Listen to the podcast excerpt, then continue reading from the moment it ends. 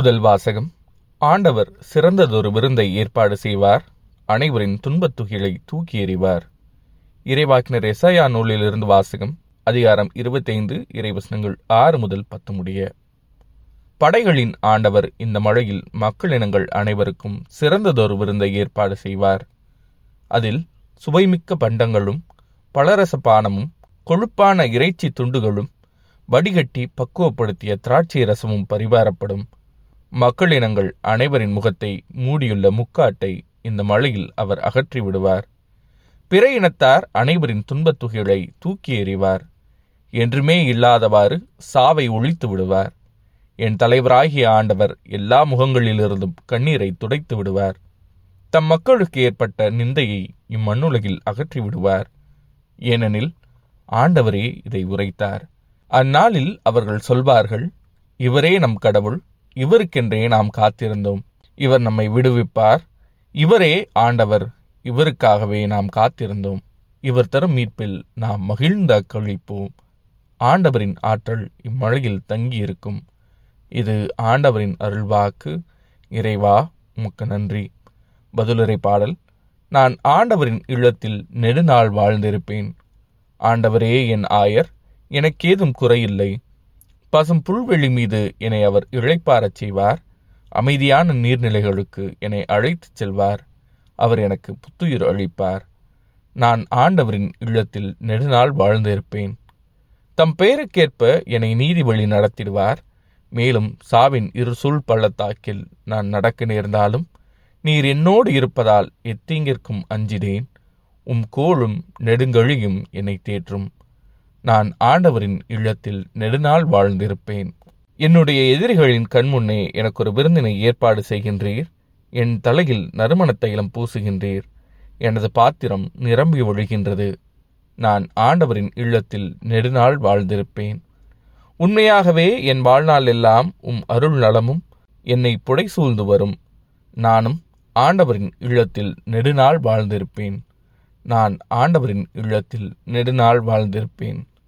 இரண்டாம் வாசகம் எனக்கு வலுவூட்டுகின்றவரின் துணை கொண்டு எதையும் செய்ய எனக்கு ஆற்றல் உண்டு. திருத்தூதர் பவுல் பிழிப்பியருக்கு எழுதிய திருமுகத்திலிருந்து வாசகம் அதிகாரம் நான்கு இறைவசனங்கள் பனிரெண்டு முதல் பதினான்கு முடிய மற்றும் பத்தொன்பது முதல் இருபது முடிய.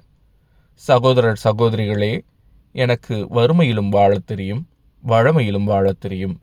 வயிறார உண்ணவோ பட்டினி கிடக்கவோ நிறைவோ குறைவோ எதிலும் எந்த சூழலிலும் வாழ பயிற்சி பெற்றிருக்கின்றேன். எனக்கு வலுவூட்டுகின்றவரின் துணை கொண்டு எதையும் செய்ய எனக்கு ஆற்றல் உண்டு. ஆயினும் நான் பட்ட துன்பத்தில் நீங்கள் பங்கு கொண்டது உங்கள் நன்மனத்தை காட்டுகின்றது.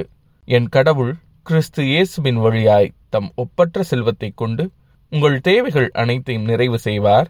நம் தந்தையாகிய கடவுளுக்கு என்றென்றும் மாட்சி உரித்தாக ஆமீன்.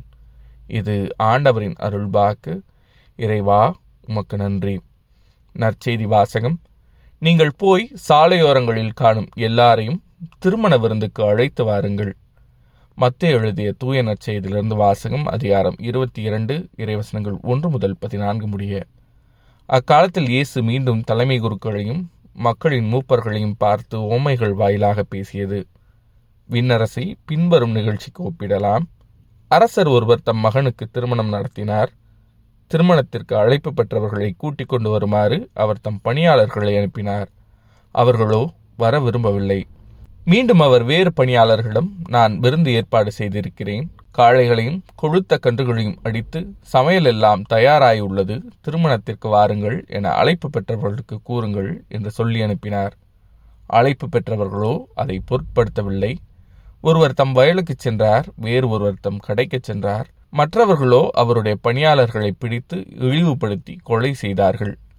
அப்பொழுது அரசர் சினமுற்று தம் படையை அனுப்பி கொலையாளிகளை கொன்றொழித்தார். அவர்களுடைய நகரத்தையும் தீக்கிரையாக்கினார். பின்னர் தம் பணியாளர்களிடம் திருமண விருந்து ஏற்பாடாகி உள்ளது. அழைக்க பெற்றவர்களோ தகுதியற்று போனார்கள். எனவே நீங்கள் போய் சாலையோரங்களில் காணும் எல்லாரையும் திருமண விருந்துக்கு அழைத்து வாருங்கள் என்றார். அந்த பணியாளர்கள் வெளியே சென்று வழியில் கண்ட நல்லோர் தீயோர் யாவரையும் கூட்டி வந்தனர். திருமண மண்டபம் விருந்தினரால் நிரம்பியது.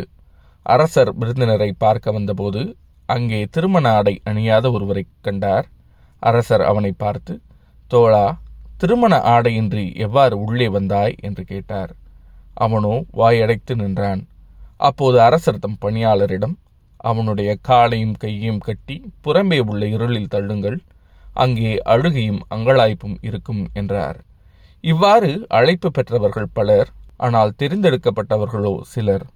இது ஆண்டவரின் அருள்வாக்கு கிறிஸ்துவே உமக்கு புகழ்.